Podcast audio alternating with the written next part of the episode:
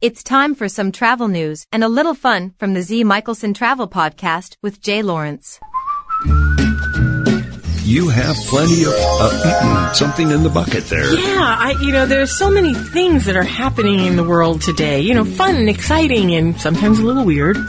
Yes. Just a little little weird. Yes. Well, one of the things that is kind of nice. Yes. Um, somebody had left a rare violin in a taxi.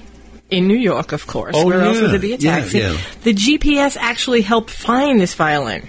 oh, how did they do that? How did, mm-hmm. Well, the musician was reunited with his 18th century violin, Which Could still you imagine? plays. Right after he mistakenly left it in a New York City cab, the city taxi officials say a GPS device in the cab led to the quick return of the instrument. Hmm.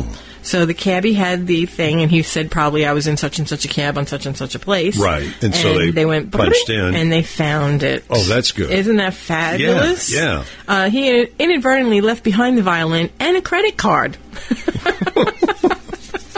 I guess he was in a rush. Maybe the GPS was in the credit card. You know how things are today. Now, apparently, this is not the first time that has happened. Yeah. Apparently, in 2001, With the same cabbie? Uh, I don't think so.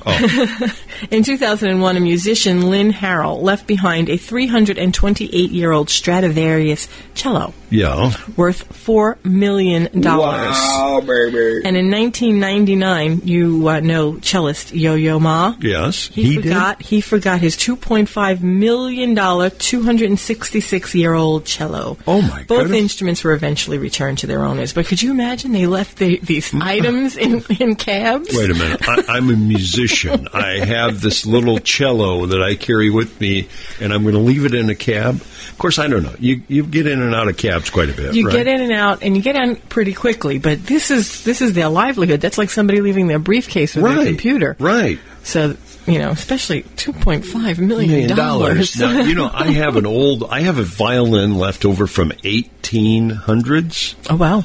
And Oh, that's the one that I saw downstairs in your house. Yeah, yeah. Ah, yes. yes, and uh, we still can't figure out if it's worth anything. Well, it looks. i- Is it a fiddle or is it a violin? Is it like a Stradivarius or is it like a fiddle? Well, we think it's a fiddle. Oh, And what's wrong with a fiddle? Well, 'cause that's and Ameri- what's that's Ameri- wrong with fiddles? that's Americana. That could Oh. be worth something for the Americana. yeah, we keep waiting for the road show. You know, They were here. You missed them. Antiques Road Show. You missed them. well, They were uh, here about three months ago. Oh, really? Yes, in Orlando. They didn't call me. I thought they were going to call us and ask us to have bring it down. Yeah, you have to call them. They're funny that way. Oh, really?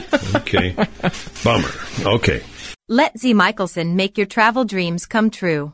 Contact Z at zmichelsontravel.com. Remember Z spells her name. Z-E-E. To hear more travel information, click on Collage Travel Radio streaming on the internet 24-7 at collagetravelradio.com.